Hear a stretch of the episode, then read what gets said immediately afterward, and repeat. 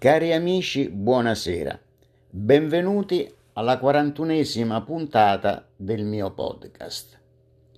Oggi vi voglio parlare di un'operazione poco conosciuta, cioè l'operazione Nakam, che in ebraico vuol dire vendetta.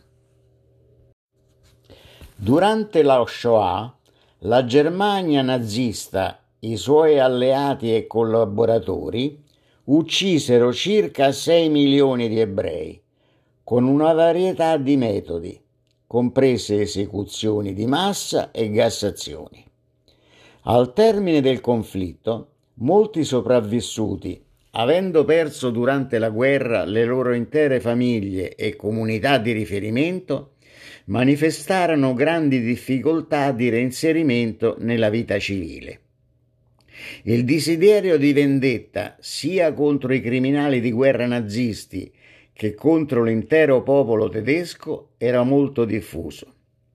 Dalla fine del 1942, quando la notizia della Shoah arrivò nella Palestina mandataria, i mezzi di informazione ebraici cominciarono largamente ad auspicare una punizione.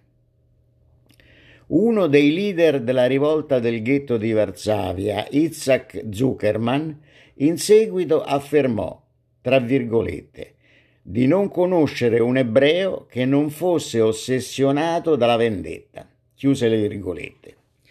Tuttavia furono pochissimi i sopravvissuti che attuarono concretamente propositi vendicativi la maggior parte dei quali concentrandosi invece nella ricostruzione delle loro vite e comunità e commemorando coloro che erano morti.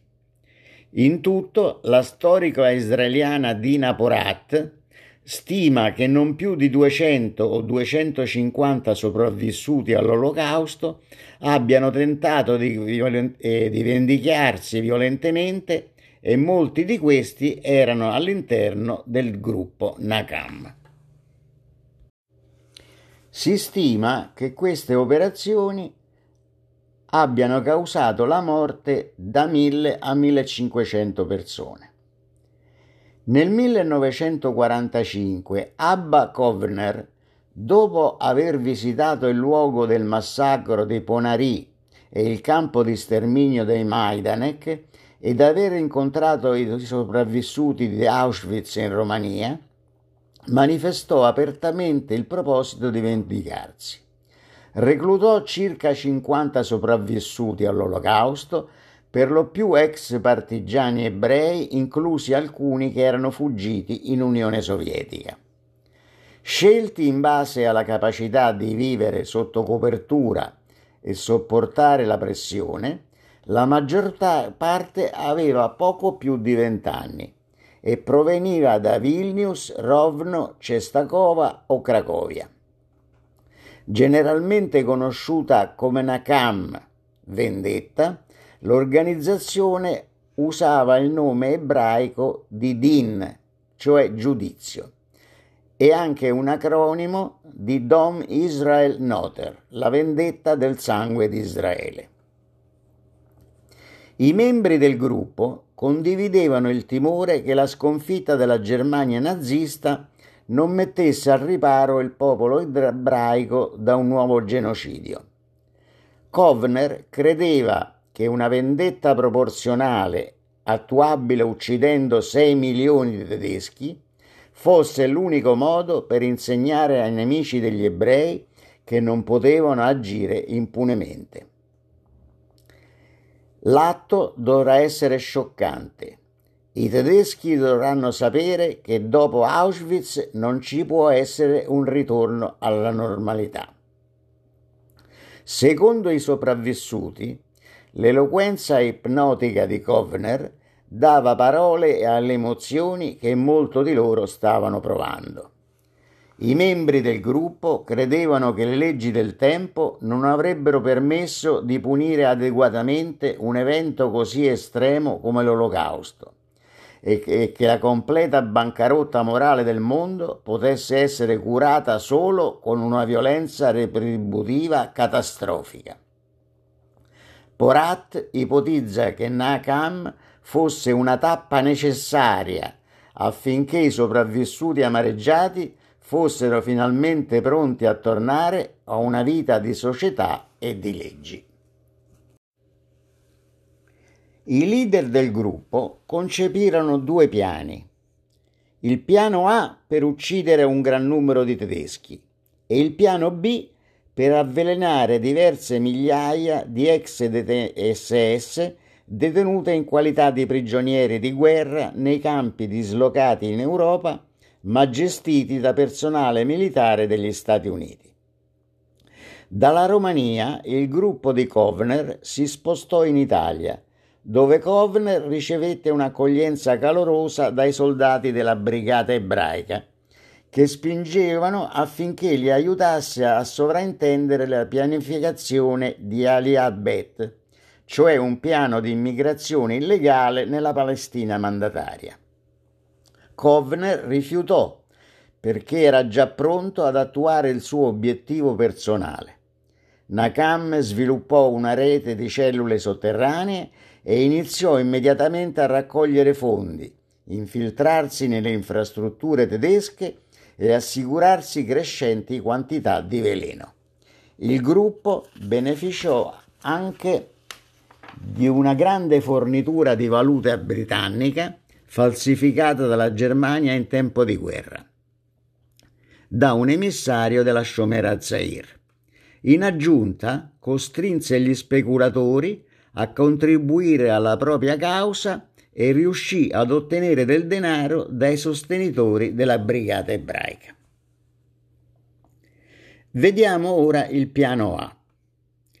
Joseph Hermatz, fingendosi uno sfollato polacco di nome Maim Mendele, tentò di infiltrarsi nella rete idrica comunale di Norimberga la scelta ricadde sulla città perché era stata la roccaforte del partito nazista. Harmatz aveva difficoltà a trovare stanze da affittare per i cospiratori a causa della carenza di alloggi causata dalla distruzione della maggior parte della città dai bombardamenti alleati. Ricorse dunque alla corruzione e dietro il pagamento di una tangente riuscì a collocare Willek Schwarzreich, cioè Willek Schinar, un ingegnere di Cracovia che parlava correntemente il tedesco in una posizione di rilievo presso la compagnia idrica municipale. Schwarzreich ottenne facilmente la panimetria del sistema idrico e il controllo della valvola principale dell'acqua e tracciò il punto in cui introdurre il veleno in modo da uccidere il maggior numero possibile di tedeschi. A Parigi, Pasha Reichmann era capo di una cellula del gruppo che includeva Witka Kampner, la futura moglie di Kovner ed ex compagna nel sottosuolo del ghetto di Vinna. Secondo quanto riferito, Reichmann ebbe un incontro con David Ben Gurion durante il viaggio di quest'ultimo in Germania. Ma quest'ultimo non si mostrò interessato, preferendo lavorare per l'indipendenza israeliana piuttosto che cercare vendetta per l'olocausto. Toccò a Kovner il compito di ottenere il veleno dai leader degli Shuv, la leadership ebraica nella Palestina mandataria. Nel luglio del 1945 Kovner lasciò la brigata ebraica per Milano travestendosi da soldato in licenza e il mese successivo si imbarcò su una nave per la Palestina. Reichmann ne prese il posto di leader in Europa durante il periodo della sua assenza. Dopo aver raggiunto la Palestina, Kovner venne trattenuto per tre giorni in un appartamento dal Mossad dove fu interrogato personalmente dal capo del Mossad Sheul Meirov. Kovner avviò un negoziato con i capi della Ghanà nella speranza di convincerli a cedergli il veleno, per un'operazione di vendetta di ridotte dimensioni, in cambio avrebbe garantito la totale estraneità degli SHUV nell'intera operazione. A settembre Kovner informò il quartier generale di Nakam in Europa che non aveva avuto alcun successo nel reperire il veleno e quindi avrebbe dovuto reclutare Itzhak Ratner, un chimico ed ex ribelle del ghetto di Vilna, e concentrarsi sul piano B. Kovner fu infine presentato a Ephraim e Aaron Kazir, chimici dell'Università ebraica di Gerusalemme, tramite uno dei loro studenti che era un membro della Ganà. I fratelli Kazir erano in sintonia con il piano di vendetta di Kovner e convinsero il capo del deposito chimico dell'Università ebraica a fornire loro del veleno. Decenni dopo il fatto, Kovner affermò di aver presentato il piano B a Chaim Weizmann, allora presidente dell'Organizzazione Sionista Mondiale, che lo aveva indirizzato ai fratelli Khazir. Tuttavia, secondo il suo biografo, se Kovner incontrò Weimaz fu nel febbraio o marzo del 46, poiché Weizmann si trovava fuori del paese prima di allora. Dopo diversi contrattempi, Kovner si recò ad Alessandria in Egitto nel dicembre del 1945 portando documenti falsi che lo identificarono con un soldato della brigata ebraica di ritorno dalle ferie e un borsone con una quantità d'oro nascosta in tubetti di dentifricio e lattine piene di veleno. Poco dopo l'imbarco su una nave diretta a Tolona, a Tolone, scusate, in Francia, il nome di Kovner, insieme ad altri tre, fu chiamato dal sistema di diffusione sonora. Kovner, allarmato, chiese ad un amico di portare il borsone a Kampner, a Parigi, dopodiché gettò in mare metà del veleno. Subito dopo si consegnò e fu tratto in arresto dalla polizia britannica. I membri di Nakam in seguito hanno affermato che Kovner era stato tradito dalla Ghanà ma Porat scrive che è più probabile che sia, sia stato arrestato come sospetto organizzatore dell'Aliabet. Kovner, che non parlava inglese e non aveva frequentato l'addestramento della brigata ebraica, non fu mai interrogato riguardo a Nakam. Dopo due mesi di prigione in Egitto e Palestina venne rilasciato. Il suo coinvolgimento in Nagam finì in quel momento. Poiché Kovner non era riuscito a garantire la quantità di veleno necessaria, la cellula di Norimberga decise di passare definitivamente all'avvelenamento delle SS detenute durante i primi mesi del 1946. La maggior parte dei gruppi d'azione Nakam si sciolsero come ordinato e i loro membri si dispersero tra i campi di raccolta per gli sfollati, sotto la promessa dei leader che in futuro sarebbero stati ricontattati per tornare al piano A. Le cellule di Norimberga e Dachau rimasero invece attive in virtù dei grandi campi di prigionieri di guerra statunitensi presenti nelle vicinanze. Itzhak Ratner fu reclutato nel gruppo per ottenere il veleno nelle vicinanze. Nell'ottobre del 1945 aprì un laboratorio nella sede NACAM di Parigi, dove testò varie combinazioni per mettere a punto un veleno in sapore e in odore e che dilazionasse il più possibile gli effetti per ritardare il più possibile fra il personale del campo l'associazione fra la, sc- la comparsa dei sintomi e la causa.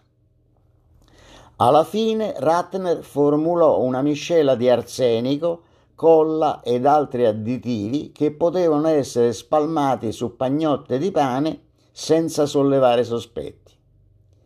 I testi sui gatti confermarono la letalità della miscela. Infine riuscì a ricavare altro arsenico da amici che lavoravano nell'industria conciaria che veniva contrabbandata in Germania. Nakam concentrò la sua azione sul campo di internamento di Langwasser vicino a Norimberga, dove un numero imprecisato fra i 12.000 e i 15.000 prigionieri, principalmente ex ufficiali dell'SS o personalità di spicco del partito nazista, vi stazionavano sotto la custodia degli Stati Uniti. Il primo passo consistette nel riuscire a far assumere dal personale del campo due membri di Nakam, uno come autista e il secondo come magazziniere. Il pane per Langwasser proveniva da un unico panificio di Norimberga. Lepke Distel, un sopravvissuto di diversi campi di concentramento nazisti, vi si presentò spacciandosi per uno sfollato polacco in attesa di un visto per lavorare presso la panetteria di uno zio in Canada. Si offrì al titolare come lavoratore gratuito, riuscendo così a garantirsi l'accesso al magazzino del panificio, aiutandosi con regali come sigarette, alcol e cioccolato. Gli agenti di Nakam si incontravano ogni notte in una stanza in affitto a Fürth per confrontare le loro scoperte e idee, in particolare su come limitare il loro attacco ai soli prigionieri tedeschi senza avvelenare nessun americano. Quando Harmatz collocò alcuni degli operai in posizioni strategiche nel campo, questi scoprirono che la domenica il pane nero sarebbe stato mangiato solo dai prigionieri tedeschi, perché alle guardie americane veniva fornito quel giorno un pane bianco appositamente confezionato. Decisero immediatamente che l'attacco avrebbe luogo sabato sera. Preparativi simili erano stati fatti anche in merito a un campo di prigionia vicino a Dachau e conseguentemente il, panificio che lo riforniva. Un tentativo organizzato dal veterano della rivolta del ghetto di Varsavia, Simcha Rotem. Dopo aver fatto amicizia con i polacchi che lavoravano nella panetteria, Rotem fece ubriacare il loro capo fece delle copie delle chiavi e rimise a posto il mazzo originale prima che questi tornasse in sé. Pochi giorni prima dell'attacco pianificato, però, Reichmann ricevette una soffiata da un ufficiale dell'intelligence ebraica nell'esercito degli Stati Uniti, secondo la quale due degli agenti erano ricercati dalla polizia. A questo punto, come da ordini, gli agenti di Dachau abbandonarono il tentativo di sabotaggio l'11 aprile 1946. Il timore di Reichmann era che un complotto sventato avrebbe indotto gli Stati Uniti ad aumentare le proprie misure di sicurezza nei campi di prigionia, prevedendo un secondo attacco. In quei giorni sei membri di Nakam lavoravano alla Consum Genossenschaftsbäckerei di Norimberga, cioè che il centro dove si produceva il pane, sovvertendo le rigide misure di sicurezza volte a prevenire il furto di cibo, riuscirono a introdurre l'arsenico sul luogo di lavoro un po' alla volta, giorno dopo giorno, nascondendolo sotto gli impermeabili e stoccandolo sotto le assi del pavimento. Poiché gli esperimenti avevano dimostrato che la miscela di arsenico non si diffondeva in modo uniforme, gli agenti decisero di, sfal- di spalmarla sul fondo di ogni pagnotta. Sabato 13 aprile gli operai del panificio erano in sciopero, ostacolando gli agenti di Nakam e impedendo a tre di loro di entrare nel, nel panificio. Di conseguenza, Distel e i suoi due complici ebbero il tempo di avvelenare solo 3.000 pagnotte invece di 14.000 come inizialmente previsto. Dopo aver avvelenato il pane, fuggirono in Cecoslovacchia, aiutati da un sopravvissuto di Auschwitz di nome Yehuda Maimon, proseguendo infine attraverso l'Italia fino alla Francia meridionale. Il 23 aprile del 1946 il New York Times riferì che 2283 prigionieri di guerra tedeschi si erano ammalati per avvelenamento, con 207 ricoverati in ospedale e gravemente intossicati. Tuttavia l'operazione alla fine non causò, non causò decessi accertati. Secondo i documenti ottenuti in seguito a una richiesta formale la cui legittimità era garantita dal Freedom of Information Act, la quantità di arsenico trovato nel fanificio era sufficiente per uccidere circa 60.000 persone.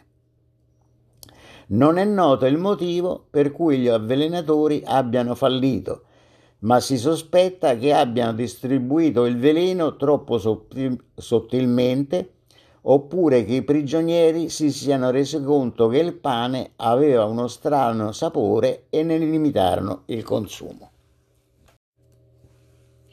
Circa 30 ex agenti del Nakam si imbarcarono sulla nave Biriglia il 23 giugno del 1946 e arrivarono in Israele alla fine di luglio dopo una breve detenzione da parte delle autorità britanniche.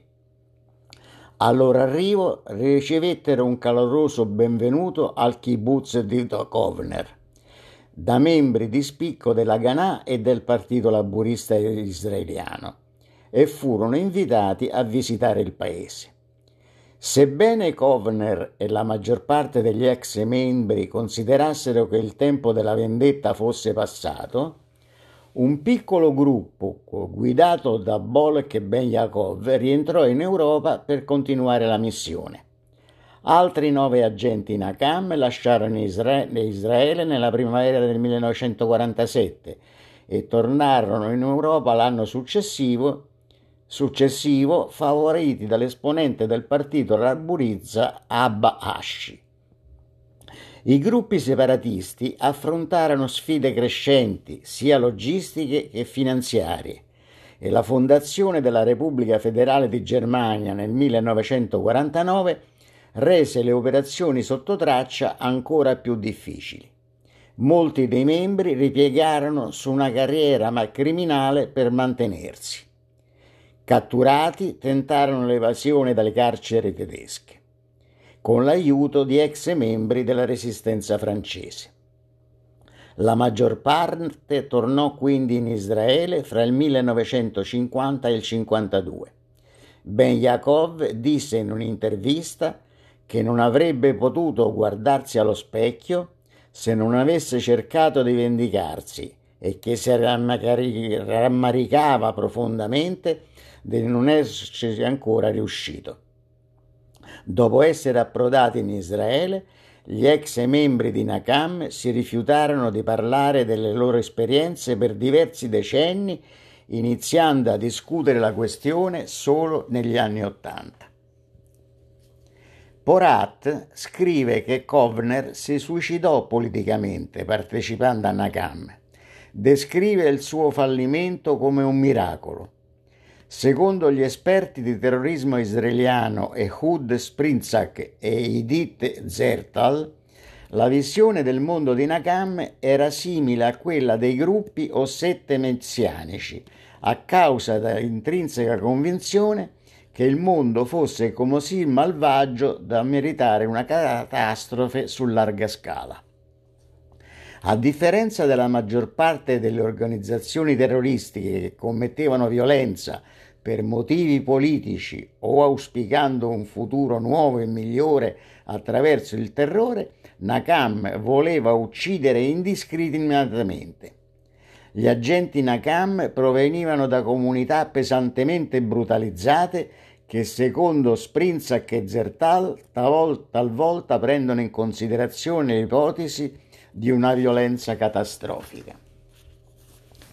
I membri del gruppo non hanno mai mostrato rimorso, dichiarando per lo più che i tedeschi se la meritavano e sottolineando l'eventualità di un encomio più che di un perdono per le loro azioni. Al novembre del 2020 quattro membri del gruppo erano ancora vivi. Nel 1999 Harry Matz e Distel sono apparsi in un documentario e hanno rimesso in discussione il ruolo ruolo in Nakam. Distel ha sostenuto che le azioni di Nakam erano morali e che gli ebrei avevano il diritto di vendicarsi contro i tedeschi. Come conseguenza, i pubblici ministeri tedeschi hanno aperto un'indagine contro di loro per tentato omicidio, ma hanno archiviato le indagini preliminari nel 2000 adducendo come causa le circostanze insolite. Uno dei primi racconti giornalistici delle azioni del gruppo Nakam si trova nel libro di Michael Barzohar del 1969 The Avengers. La storia ha in seguito ricevuto un trattamento romanzato in Forget in Fire di Michael Elkins nel 1971. La storia di Nakam è entrata anche nella cultura popolare tedesca. Nel 2009 una band klezmer con sede in Germania registrò una canzone Six Million Germans Nakam Inoltre, basandosi sui nastri che Kovner registrò sul letto di morte a proposito delle sue attività nel gruppo, Channel 4 ha prodotto un documentario televisivo per la sua serie di storia segreta intitolata Holocaust The Revenge Plot, che è stato trasmesso per la prima volta il 27 gennaio 2018 durante il giorno della memoria. Dina Porat è la prima storica accademica ad aver studiato sistematicamente il gruppo, incontrando molti dei sopravvissuti ed ottenendo l'accesso ai loro documenti privati. Lei ipotizza che il fallimento dell'attacco può essere stato deliberato, poiché Kovner ed altri leader a un certo punto iniziarono a sospettare che avrebbe potuto danneggiare gravemente l'immagine del popolo ebraico e che Kovner lottò per riconciliare la personalità dei membri di Nakam con le azioni che tentarono di mettere in atto. Alla domanda su con che coraggio avrebbe potuto pianificare un attacco in cui molte persone innocenti sarebbero state uccise, un sopravvissuto ha spiegato se tu fossi stato lì con me alla fine della guerra, non parleresti in questo modo. Il suo libro del 2019 su Nakam è intitolato A me la vendetta e la ricompensa, tratto da una frase dei Salmi per esprimere la sua convinzione che la vendetta è meglio lasciarla a Dio. Ho voluto raccontare questa storia di tentativi di vendetta da parte di ebrei sopravvissuti all'olocausto ed ho eh, cercato diverse fonti, la principale delle quali è stata Wikipedia. Concludo qui questa puntata e vi do appuntamento alla prossima. Un caro saluto a tutti